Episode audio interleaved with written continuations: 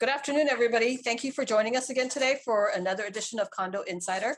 With me today, we have Jane Sugimura, who is the president of Hawaii Council of Community Associations.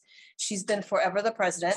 Um, I mean, we've been around since 1975, but a lot of people are still becoming only just becoming aware of us. And um, I think we're we're really making a difference on some of these things that we have to comply with.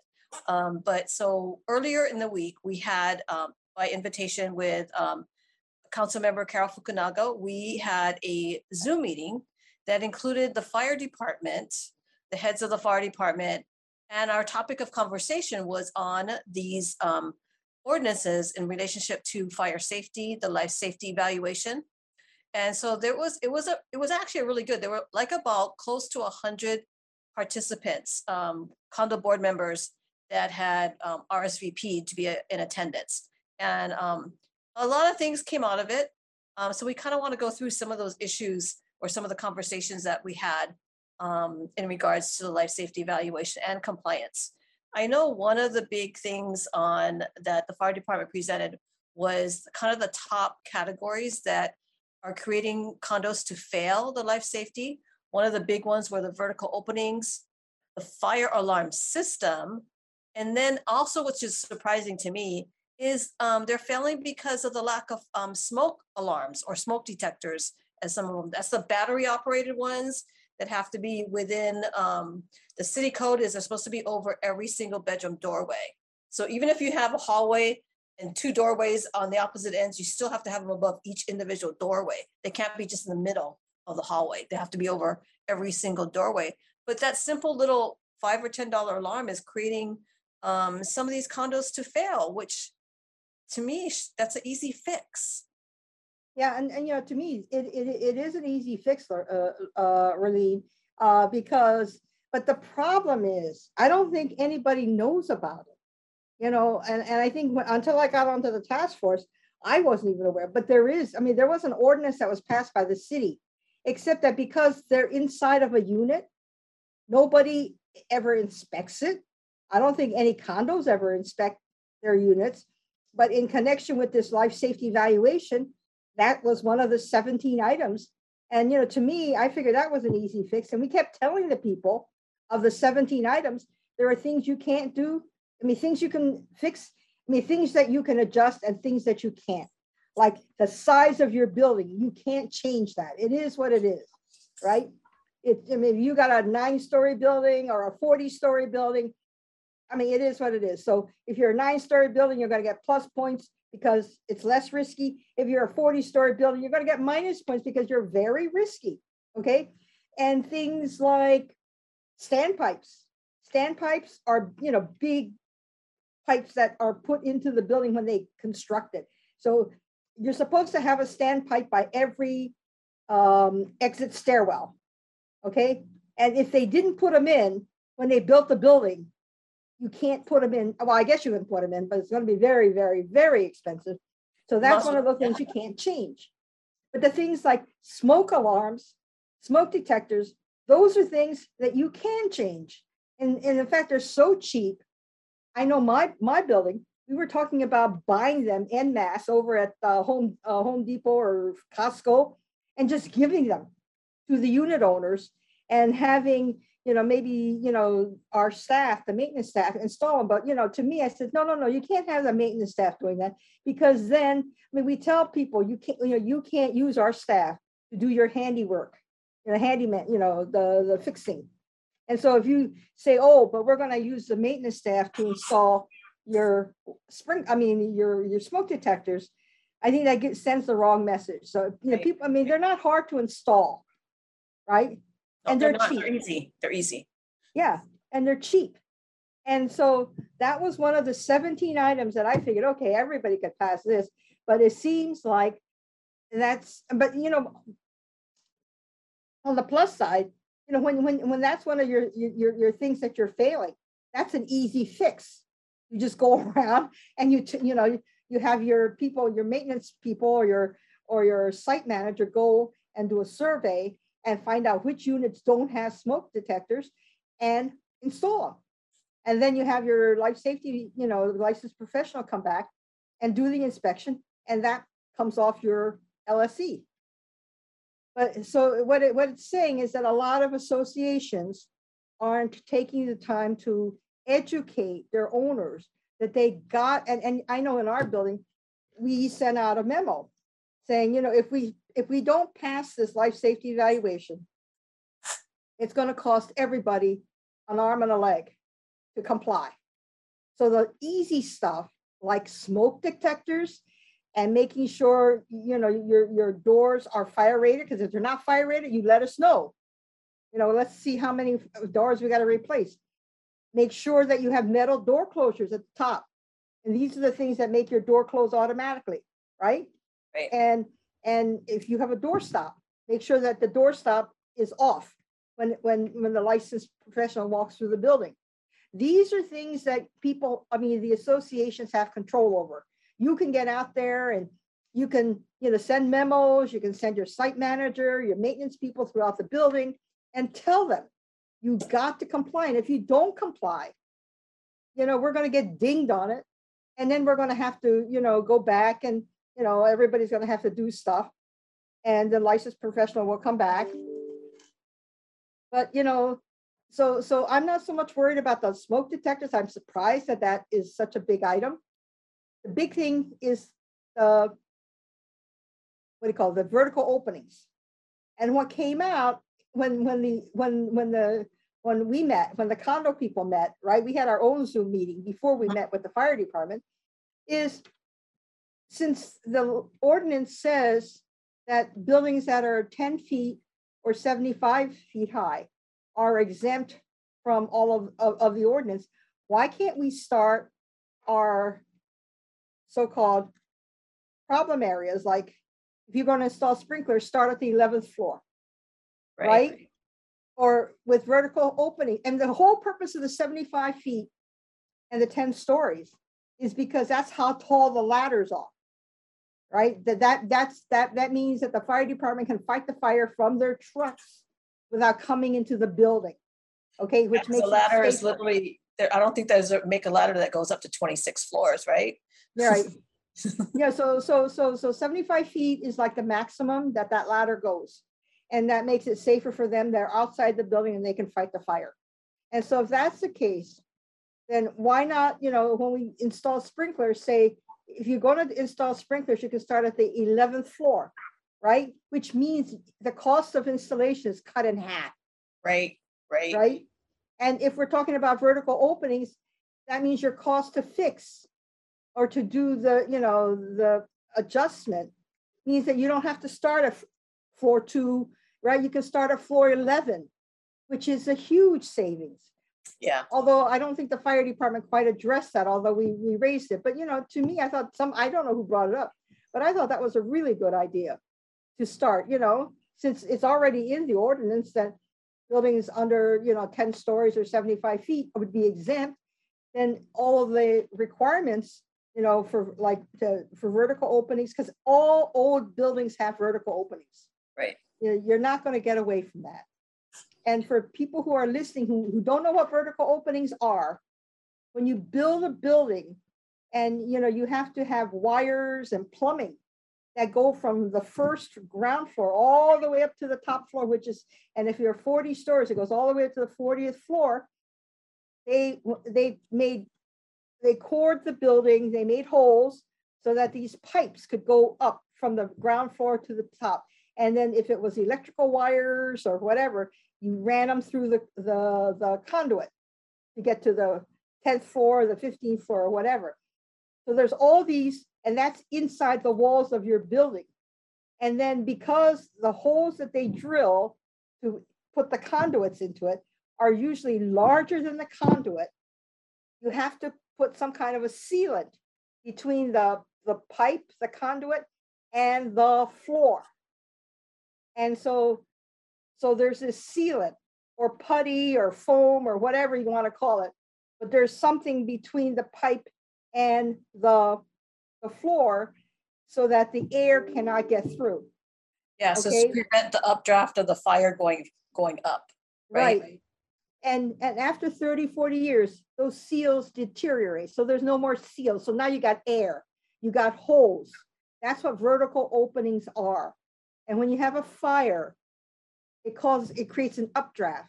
So if you have 40 floors and all these vertical openings, because you have pipes that go from every floor, you have conduits with wiring in it that go from the ground floor all the way to the top, right? So you have all of these pipes where the vertical, where the seals have all deteriorated. And in order to fix it, that means you have to break through a wall and seal it. And I guess, you know, the, the, the, the, the product that you use to seal the vertical openings is not expensive. It's the breaking through the wall and mm-hmm. doing the sealing and closing up the wall. And you do it for every floor and you have to do it, I guess, in stacks, right? However, they have the pipes. And, and that's what's really expensive. So, you know, if, if, if you want to prevent the updraft, maybe we can have the vertical openings sealed every two or three floors, every five floors. You know what I mean? Not every floor. And then we can start for floor 11 and go to the top, which would cut the cost of repairs. Because I'm hearing estimates on, on, I, I heard an estimate from uh, a building that's uh, 23 stories. And they have to do vertical openings from the second floor all the way up to floor 23. And they got a, it, it- it's a bill of almost $750,000 Wow. you know? And, and, and what a mess because, you know, because with your unit owners, that means somebody's gonna be, I don't know where it is and, you know, it, but certain, you know, units are gonna be right up against where, where that opening is. So they're gonna have to break down, break a wall, go in, do the sealing, fix up the wall, go to the next floor, make a hole in the wall, you know, put the sealant in, close up the And wall. that wall is gonna have to be open for an X amount of period of time because they're gonna have to make sure the sealant dries. And then if they might have to go back and reseal it again, if it didn't completely fill, you know, so that's gonna be time consuming, but it's kind of amazing because I, I was exposed one time, I can't remember what the circumstance was, where um, it was a vertical opening and I was like, wow, you can hear the wind just travel into that area. I was, I Mhm. was kind of surprised, you know, so. Right, and that's what the fire department says, and they said that at the Marco Polo, I mean, the, that fire traveled six floors. It went from floor twenty, it started at floor twenty-six, it didn't go down, it went up. Right. It went up to, I think, the thirty-second floor, and the way it got up, people say, well, how can that happen? It doesn't come, and people think, oh, that's because, and you saw the picture of the fire where the flames are shooting out of the windows, right? That's not how the fire travels. It travels inside the building through the vertical openings. And one of the, and I was on the task force, and what we were told, the vertical openings at the Marco Polo, some of them were as big as a person. That, I mean, because you're talking about a huge building with big pipes.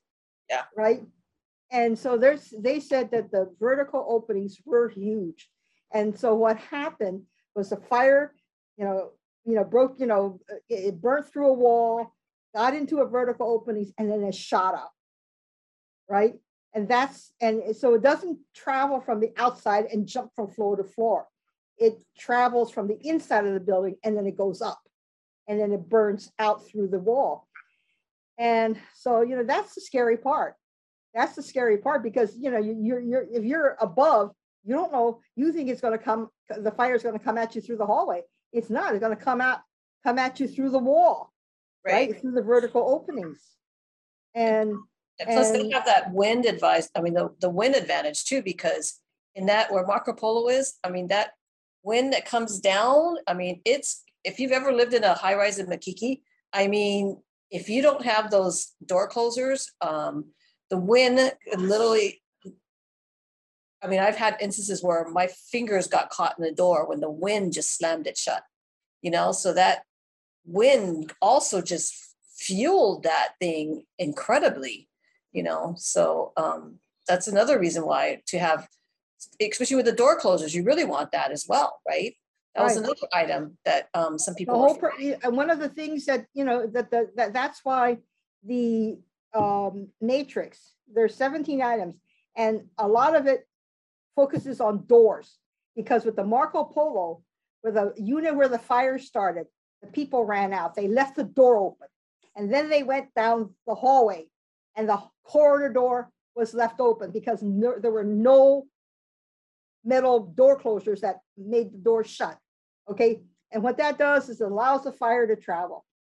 And that, that's what makes it, you know, dangerous. And that's why, you know, when, when, you know, on, the matrix, you know, there, one, one of the thing is fire rated doors. They look at the metal closures on the top of the doors to make sure it closes automatically and that there are no door stops, right? That will make the door stay open. And they look at doors with louvers. Louvers are no good, right? And so, you know, these are things, you know, all of them. I mean, basically, you know, they're, they're looking at, and, and the Marco Polo had all these problems. They had doors with louvers. They had doors that didn't have automatic uh, door closures. And, you know, they left them open. They had vertical openings. They didn't have standpipes by every stairwell, I'm told. I'm told that they had the, the standpipes at the, and you know how wide, long that building is? That building Mhm. looks like a huge wave, right? Right, the standpipes were at the two ends. So they had no standpipe in the middle of the building. You know, so which makes it kind of hard when you're, you're talking about, because that standpipe is where the water is, right. right? And so, you know, and, and in our meeting, in, in the condo meeting, I know some people expressed some uh, dismay that we're, you know, we, the other condominiums, we have to pay for what happened at the Marco Polo. Right? That's what they kept saying, but we're not the Marco Polo. Our building is different. It's smaller, it's narrower, you know, and, you know, we don't have fires. We've never had a fire. And so how come we got to pay for what happened at the Marco Polo? And, you know, and so that's, you know, kind of unfortunate, but, you know, uh, that's what happens. Something happens and, and then, uh, and unfortunately at the Marco Polo, and there, and, you know, this ordinance that was implemented, nineteen four, was not the first time in the city that the city considered mandatory retrofitting of fire sprinklers. Happened twice before. It happened in two thousand, happened in two thousand and five. I was on both task force and we were able to stop it. Okay, but the Marco Polo, you had four people who died. The fires in 2000 and 2005, nobody died. Right. And maybe that's why we have this ordinance. You know, because, you know, some people, you know, felt, okay, I gotta be the hero to people to make sure that, you know, w- this never happens again, that people don't die in, in horrific fires. And so, um, so now we have an ordinance that all of us, you know, are, are trying to comply with. And, um, two things that we, we- found out at that, that, that, those two meetings, our private meeting with the condos and the one with the fire department. A lot of us are gonna need more time. Because we're finding out, we're finding out because of the, you know, because when the ordinance was passed, nobody knew what would happen with implementation. Nobody knew. And now that we are into implementation, now we kind of know. And, you know, it's kind of disheartening because the, the fire department said they had what, hundred and ninety-six uh, LSEs, right, turned into them? And Mhm. out of the one hundred and ninety-six that got turned into them, only nine buildings got past these scores. That's awful. It is, and I think one of the big concerns for some of the people that were in that meeting um, were that, yeah, they, they may have completed their LSEs and it shows a failure, but there's no follow-up from the, between the fire department or that, that professional completed it to help them put on, put them on a roadmap to be able to, um, or even go through the easy fixes so that they can pass, you know, and put them on a plan. Um, and then the other comment that I remember was, um, you know, um, with Theodore, he, he, I mean, it was really good. That's why I kind of like want to review that chat because he had all the timelines and he said the timelines don't make sense for Mhm. compliance, like your permits and, you know, when, once you get a permit, you got to start within hundred and eighty days. But, um, you know, like he said, he may not even have his financing in, um, complete by that Right. you know? So now his permit's gonna, he has to go re- re- revise his permit or reapply for a permit. So that's another issue. But then the fire department says, well, we'll always work with you. And, and that's set to be a little bit uncomfortable with people because you can always say that in the beginning, well, we'll work with you, but when the So time. now we got it on tape. Yeah, yeah, true. You know, but when we come to, when it comes time to it, you know, because right now we're dealing with new players in the fire department, right? Right. You know, so when it comes really time to it, how are they really going to work with that, with these individual AOs? They can always say, well, you're, you, you, you know, you're not in compliance, you know? But you know, tha- that's why I thought this, this meeting was interesting. Uh, because, you know, the, the, there was, and, and I was, I was, I, you know, when I saw the fire department, you saw how many there were. There must Yeah. have been about six of them, right? Six More than six. I think there was 10. Really? There was Yeah, a room was full, of 10. room full of fire department people, because it was only supposed to be two, right, on the panel. But then when, when we sent them the list of how many of us were gonna show up, all of a sudden you got a room full of fire department captains.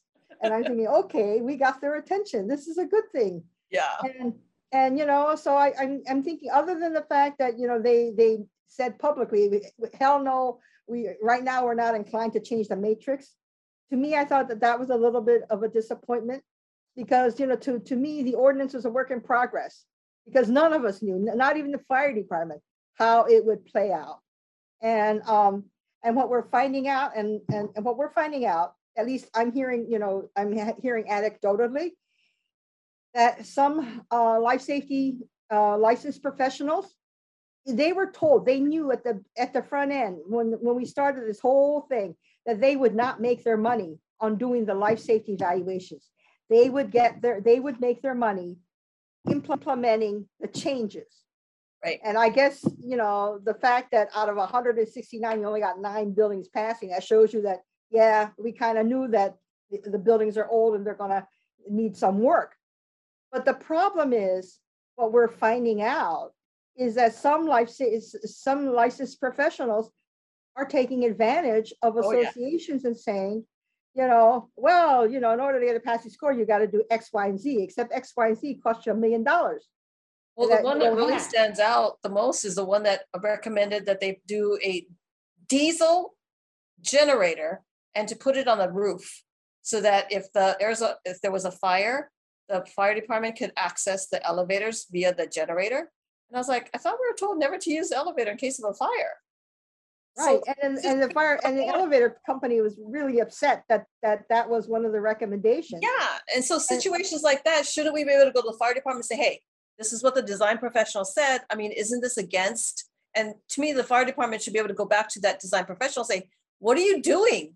You know, and kind of put them on the right path. Well, anyway, that's what they said, that, that's what, what, what I said, you know, when, when, when we brought that up, they said that they would meet, that they meet with them regularly.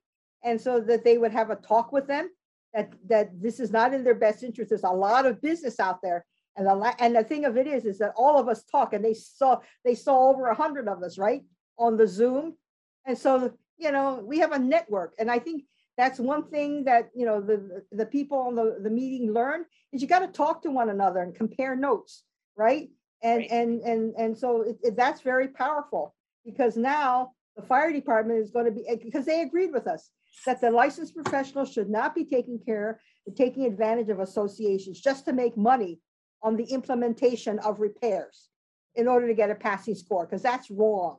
Right. And, and to give you an example, you know, my building, I mean, and it seems like, you know, upgrading your fire alarm system seems to be the panacea. It seems like I, you know, a lot of these buildings that I'm hearing about, that's what their licensed professional tells them. So fine, okay, I said, fine, okay. So what's it gonna cost us? And, you know, so we went out and we got a bid for the hardware. And our licensed professional uh, gave us a, a bid for engineering. And it was almost a hundred thousand dollars. I said, that's ridiculous. So I went out and we got alternative bids. So if we do the light, if we do install the fire, you know, alarm system, we're not gonna use our licensed professional. We're gonna use some other company because he priced himself right out. You know, because I'm not paying that kind of money. And to me, I mean, he, he must have known that, that, that, I mean, he's, you're a licensed professional, you know what it costs. You know what other licensed professionals in Honolulu are gonna charge if, if they're, at- if, um, they, you, get you get this request about, oh, we're gonna install uh, upgrade our fire alarm system. So we need engineering. What are you gonna charge us for this, for a two hundred unit building, for a hundred unit building, a three hundred unit building, right? And, and so now he knows.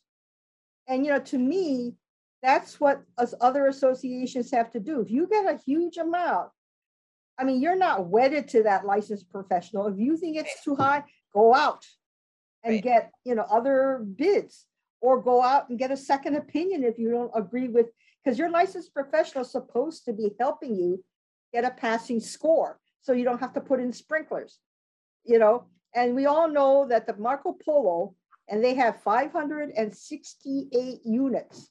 They paid a little over five million dollars to sprinkle their building. Okay, so you can take that as, you know, benchmark, you know, to, to, to, to give you an idea of what it's gonna cost to put sprinklers in your building. And, um, and in the Marco, in Marco Polo case, I mean, unfortunately, I mean, they had this horrific fire. But a lot of the, the, the, what do you call it, the cost of installing the sprinklers was paid for by the insurance companies.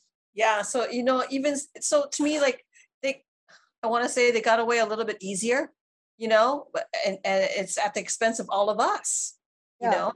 But Um, us, we don't have a fire, we don't have a fire, so it comes, you know, it comes from our owners. We have to Right, special, you know? special I had assessment. a, um, I had a quick thought too, you know, in the, getting into this compliance with the smoke detectors is probably reaching out to all the, um, the, um, rental management companies to get their owners to comply. Mhm. I think they need to be educated. Right, And then I think I might try to see if I can make a phone call to, you know, those guys that do the, um, the dryer ducts? Try to see if they can do an added service to install the smoke detectors.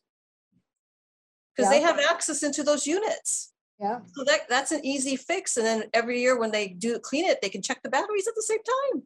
right, You know, but that would be the only other person that would have a yearly access into some of those condos. right. You know, so that might, I might reach out to, I think Pure Air is one, but um, that might be a thought, that the ALs Yeah. could easily- easily ask their own people who does their dryer ducts to see if they can do that install Right. as an And you know, we're kind of running out of time right now, but one last shot I want to get, you know, to our audience is we found out that there are a lot of people who are upset with the ordinance. And I've been telling people who call me directly, hey, where were you back in 2018 when we were fighting with the mayor? Right? And we had all these hearings. And so if we had the clout, and think of it, think of all the people who live in condos. If we had the clout, in other words, if, if we had you know, people calling their council members and saying, vote no for the Mayor Caldwell's, you know, ordinance nineteen four, we wouldn't have, be having this conversation today, Right, right? right. And so, you know, and, and, and condos are notorious for not allowing politicians or elect candidates into their buildings. I think, hey, you know, if, if you want to avoid these kinds of things, you got to become best friends with your elected officials, which means next year is an election year and we're going to have people who are going to, uh, and Carol Fukunaga, who is, who represents Makiki and part of uh, Kaka'ako and downtown where most of the condos are, she's term limited, she can't run. We So gotta make sure that whoever gets her seat is condo friendly. Her term ends um next year, right? Twenty twenty-two? Yep. So, Twenty-two. Yep, So November, so there's gonna be a new, there's gonna be an election. She's gonna be, um, uh, a, a person's gonna be, uh, elected for her seat and for, uh, Council District Eight, which is my district, which is Pearl Ridge, Pearl City. And, you know, so there's lots of condos out there. So, you know, I'm, I'm gonna ask that same question of candidates. And I, what I do, what I'm uh, gonna do is, you know, encourage condominiums to open their doors, have coffee hours, invite your candidates in and become their best friends. Because let me tell you, if you, if they know that you're interested and you, when it comes time for them to vote on a special, all you have to do is email them, call them and say, hey, vote no for this bill. Vote Right. yes for that bill. Uh, Then we wouldn't be having these Zoom meetings and, and meetings with the fire department. And because you saw what they said, They said, Yeah, "I but the Zoom no, meeting was so-. That meeting was so powerful. I am so glad Zoom is around, you know? Yeah. It was powerful. So I think we're near our end. Um, so I want to thank you, everybody, for joining us today. And we're going to have more, probably more conversations on this RIPSAC in the future um, as we um, progress further. So thank you, Jane, for taking time out of your day to join me today. And um, we will see everybody, um, we'll be back here again um, next week, Thursday, for another topic. Um, So thank you, everybody, and have a good rest of your day. Thank you, Jane.